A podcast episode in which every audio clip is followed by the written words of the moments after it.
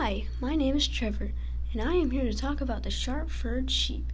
It's like a bighorn sheep, but it is bigger, it has bigger horns, it has bigger hooves, and if you touch its fur, it can irritate your skin.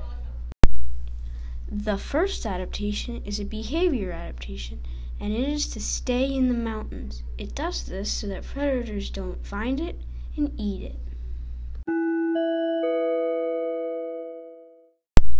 Fast fact Did you know that Mount Everest is the highest mountain on Earth?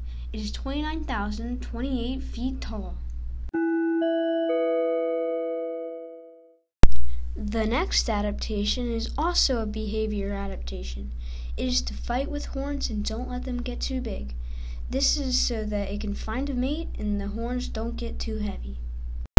The next adaptation is a structural adaptation, and it is hooves and two sharp toes.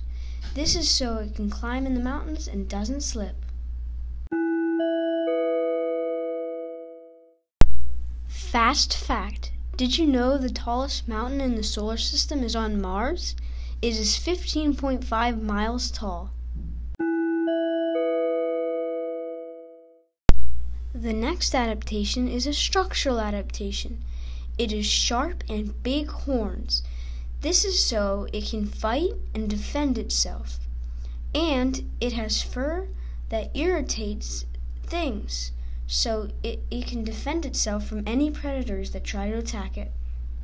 The next adaptation is a structural adaptation. It is gray and white fur, so it can camouflage itself to the mountains and its surroundings.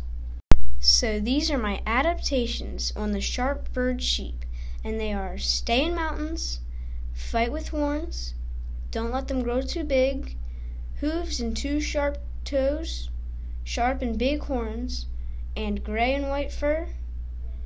So I hope you liked this podcast, and this is Trevor signing out. Bye.